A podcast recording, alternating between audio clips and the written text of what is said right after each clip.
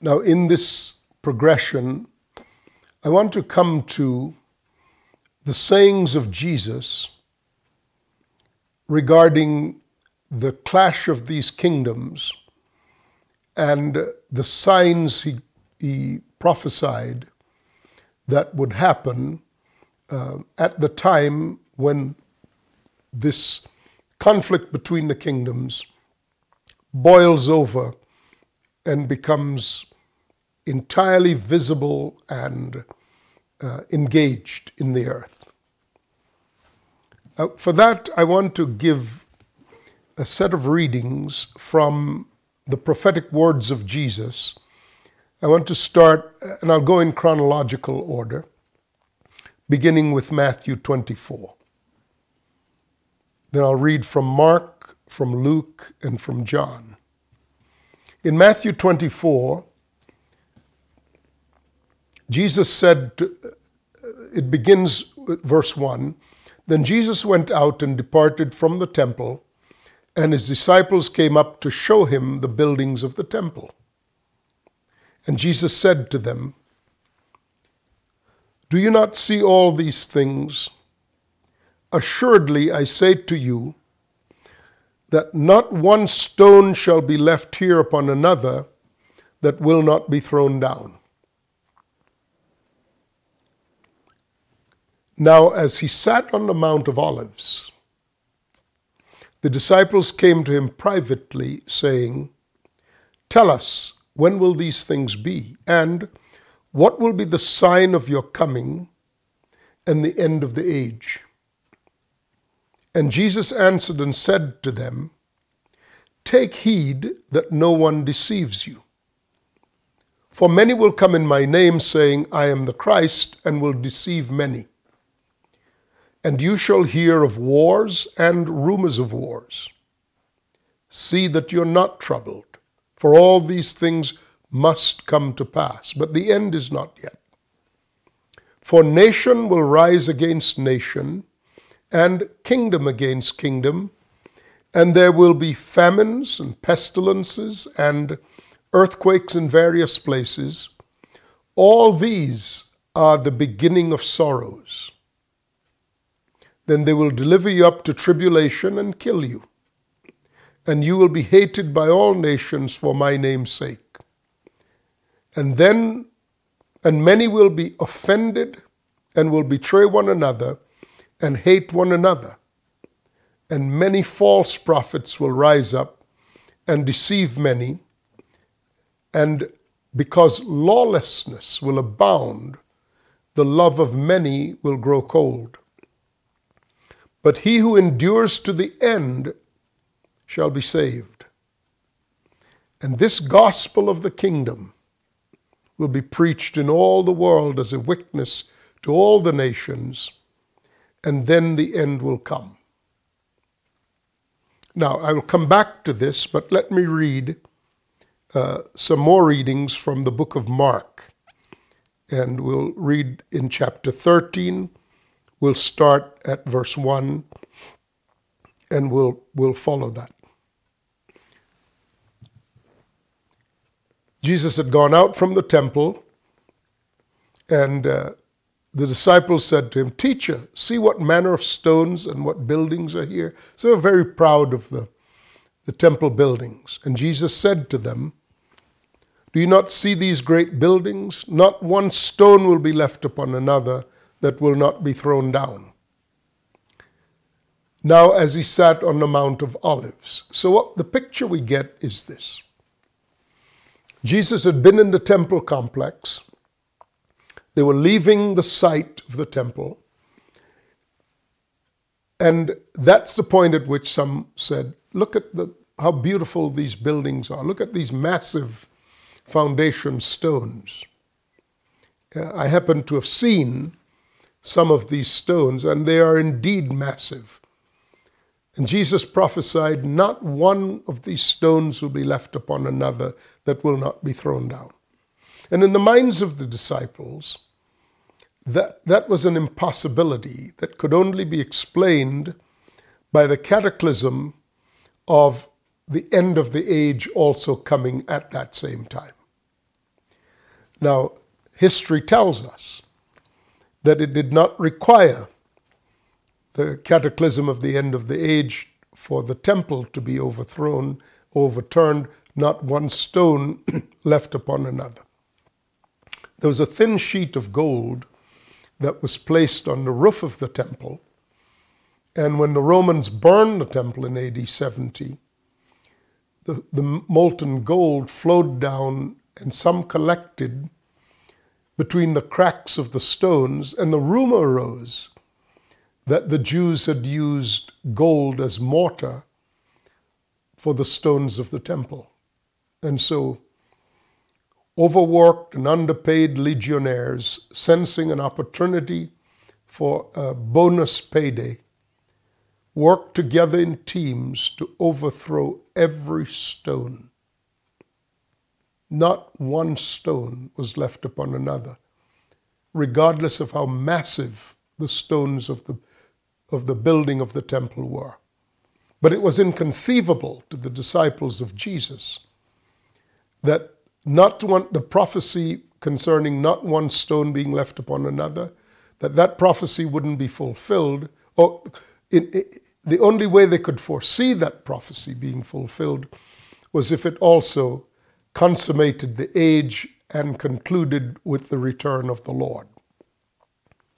So later they were on the Mount of Olives. So the picture is that they left the temple complex, walked down the path toward the east, crossed the valley of Kidron, crossed the brook of Kidron. Off to the left is where the Garden of Gethsemane is. And they went up the hill to the Mount of Olives. When he sat on the Mount of Olives, where Matthew just says his disciples came to him privately, Mark says it was Peter, James, John, and Andrew who asked him privately, Tell us, when will these things be, and what will be the sign when all these things are fulfilled? Apparently, they also said, What will be the sign of your coming and the end of the age? and Jesus answering said to them, Take heed that no one deceives you. And he continues on with essentially the same narrative as that we've just read in uh, Matthew. He moves on to say, You'll hear wars, rumors of wars, see to it you're not troubled. These things must happen, but the end is not yet, because kingdom will rise against kingdom, uh, or nation will rise against nation, kingdom against kingdom. There'll be earthquakes in various places, um, famines, uh, and troubles, this adds. Troubles. And these are the beginnings of sorrows. Um, troubles there would be the term terach, terache, T A R A C H E, terache, which means roiling or disturbance or sedition. And in, uh, I'll read you the third piece from Luke, and Luke's reference will be to the roaring and tossing of the sea. This was Luke 21, and it'll be from verses 5 through uh, 36. Again, this adds uh, color and, and greater texture to the prophetic words. I'm getting to something, obviously. Then, as they spoke of the temple, how it was beautifully adorned with beautiful stones and decorations, Jesus said, This is from Luke 21 5. These things you see, the days will come in which not one stone will be left upon another which will not be thrown down. So they asked him, Teacher, when will these things be? And what sign will there be when these things are about to take place? Now, left out of this narrative is that they had departed from the temple complex, that Peter, James, John, and Andrew had come to Jesus while he sat on the Mount of Olives and asked him these things. And the way Luke frames it is when will these things take place? He doesn't include the more definitive statements. What, when will these things be? What will be the signs of your coming and the end of the age? But as he continues on, we see essentially the same record. Take heed that you're not deceived. Many will come in my name, saying, I am he. The time has drawn near. So he prophesies. He prophesies people will be foretelling his coming before he comes. Many will come in my name, saying, I am he, namely, Jesus is the Christ, and that the time has drawn near. So, one of the signs of the end of the age is a lot of people prophesying that Jesus is coming back. Now, unless you are speaking from the Spirit of God, you will be debunked routinely. Like 88 reasons why Jesus would come in 88, or John Hagee's blood moons. You will be routinely shown to be false, not speaking for him and in fact deceiving. Because he said, Take heed that no one deceives you by telling you the time has drawn near, or I am the Christ and the time has, uh, Christ is Christ, the hearing from God and the time has drawn near. Therefore, do not go after them. But when you hear of wars and commotions, do not be terrified, for these things must come to pass, but the end is not yet. Nation will rise against nation, and kingdom against kingdom, and there'll be earthquakes in various places, and famines and pestilences, and there will be fearful sights and great signs from heaven. But before all these things, they will lay their hands on you and persecute you, delivering you up to synagogues and prisons. You'll be brought before kings for my name's sake, but it may turn out well for you in every occasion. But it will turn out for you as an occasion for testimony. In other words, you will be able to speak what I give you to say don't meditate beforehand on what you're going to say. I'll give you the answer. Put the word of wisdom in your mouth.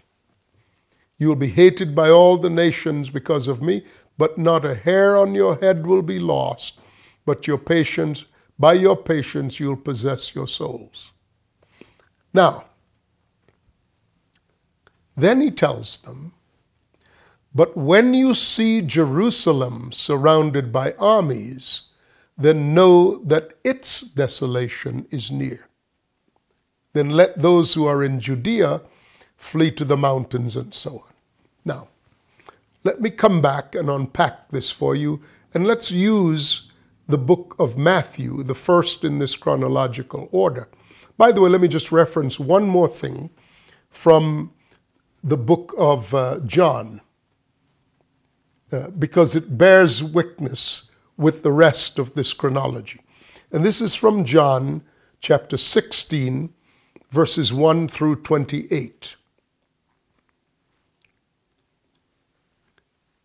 He begins by saying, They'll put you out of the synagogues, they'll kill you. Whoever kills you will think they're doing God a service.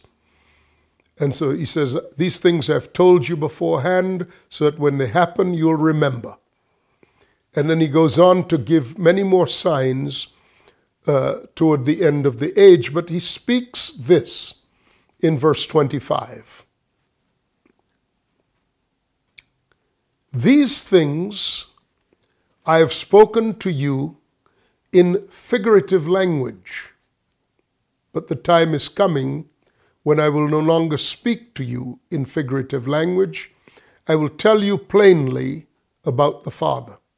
And in that day, you will ask in my name, and I will do whatever you say, uh, that I, and, and I will do what you ask. All right. I wanted to highlight that in the midst of this, all of this, that Jesus acknowledges that some of what he's saying, or at least what he's saying, is figurative.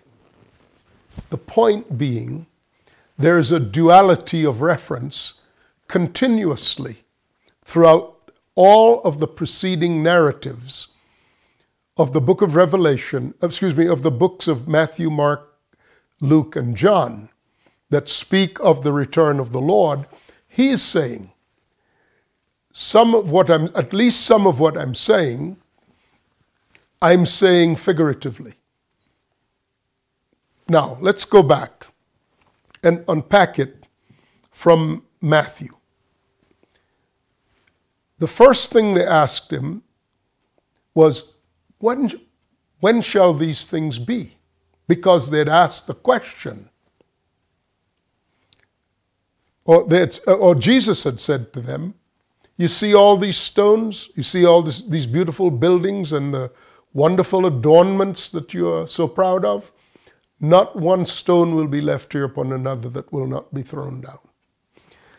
When Peter, James, John, and Andrew then caught up with him on the Mount of Olives, it's obvious they had been discussing what he meant by what he had said amongst themselves.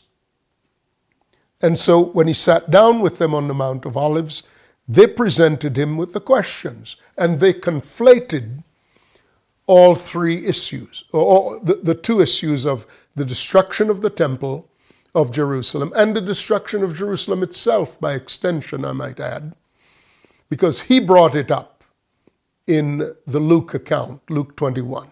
Jesus brought it up himself. They conflated the destruction of the temple as part and parcel of the destruction of Jerusalem with the overthrowing of every stone, with the coming, with the return of the Lord and the end of the age.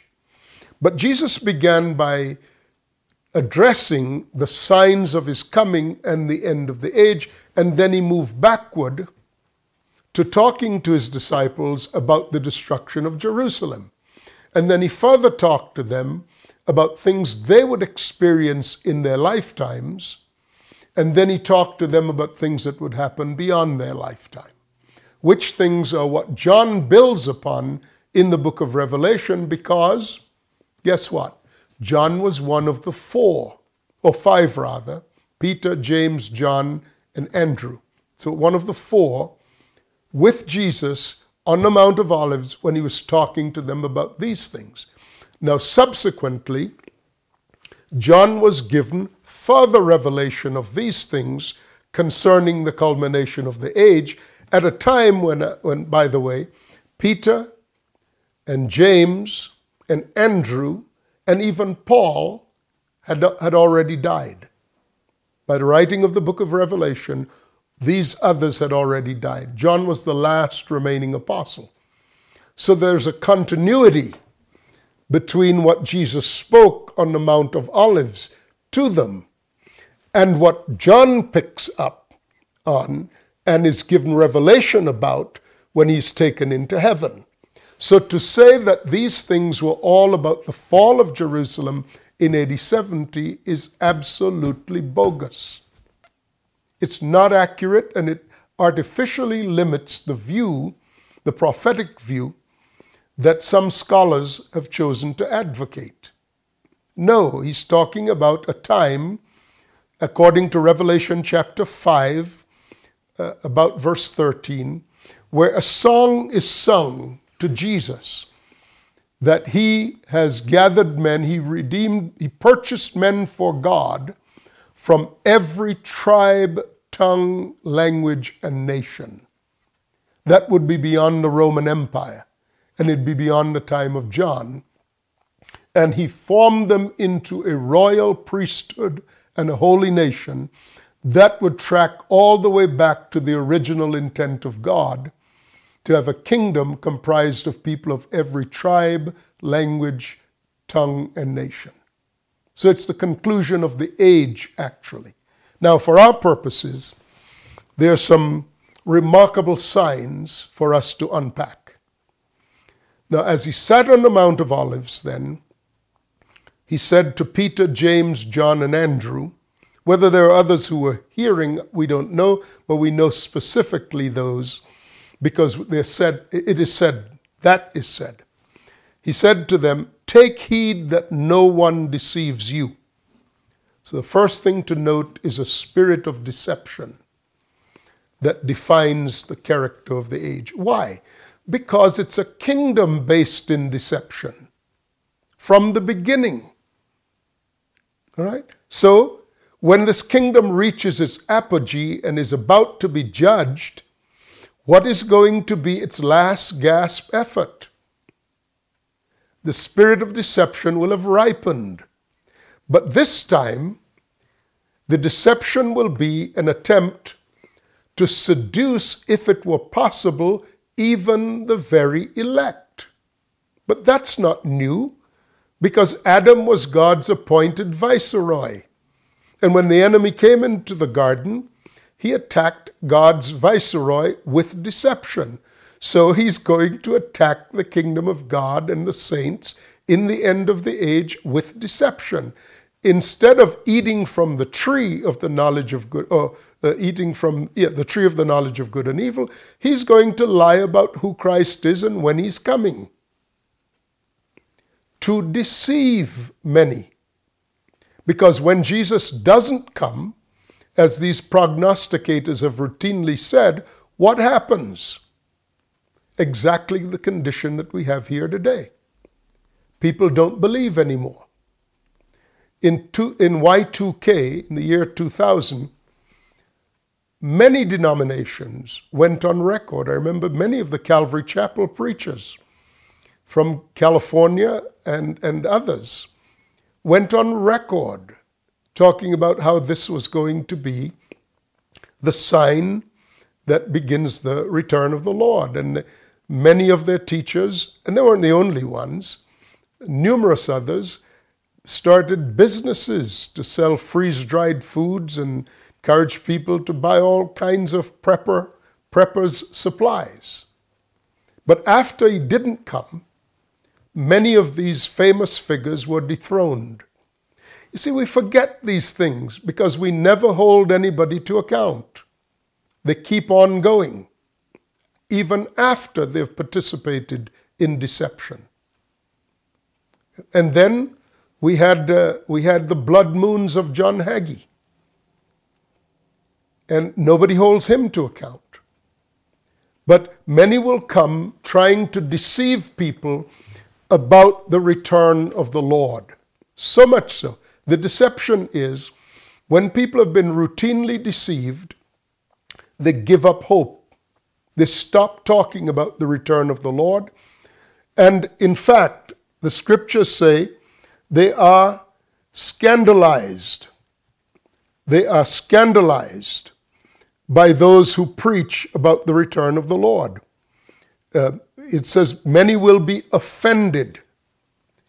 And the word for offended uh, is the word scandalizo, which is to be offended or scandalized. They will say, How dare we bring such disrepute? That's Matthew 24 10, that says they will be scandalized. How dare we talk about the return of the Lord? How gauche, how out of step.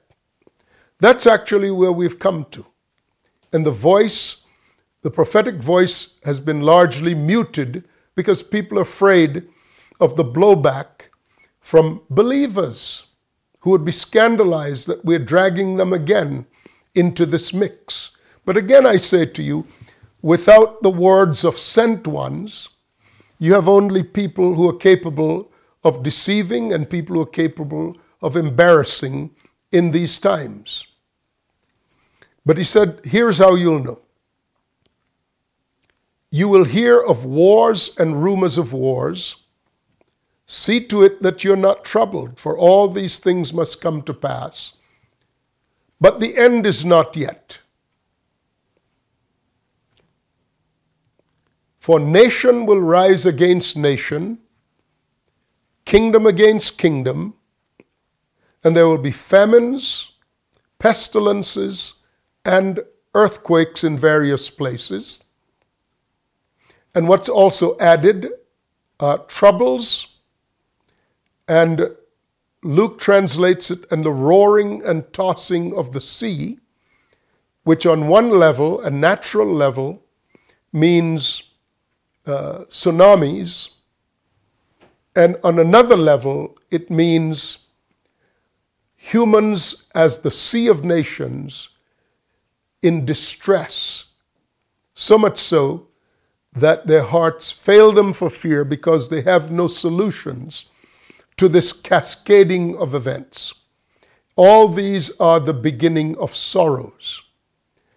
And the term sorrows there is the word odin. O D I N, it's pronounced odin, and it means birth pangs. I remember I told you in one of the earlier broadcasts that in reference in 1 Thessalonians chapter 5 that the day will come upon the unbelievers as birth pangs on a pregnant woman. This speaks to birth pangs, beginnings of sorrows. Then they will deliver you up to tribulation and kill you, and you'll be hated by all the nations for my sake. And many will be offended. That's scandalizo and will betray one another and hate one another. Then many false prophets will rise up and deceive many. And because lawlessness will abound, the love of most will become cold, but he who endures to the end, the same shall be saved. And this gospel of the kingdom will be preached in all the world as a witness to all the nations, and then the end will come.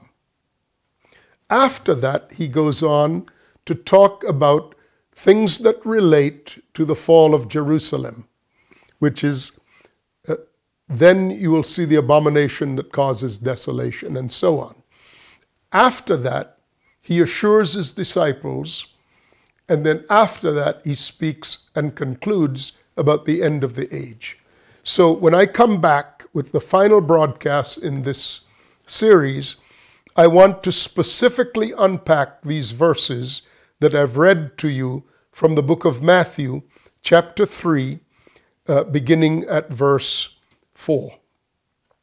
We'll continue on then uh, in the next broadcast. This is very important, so, so hear it all.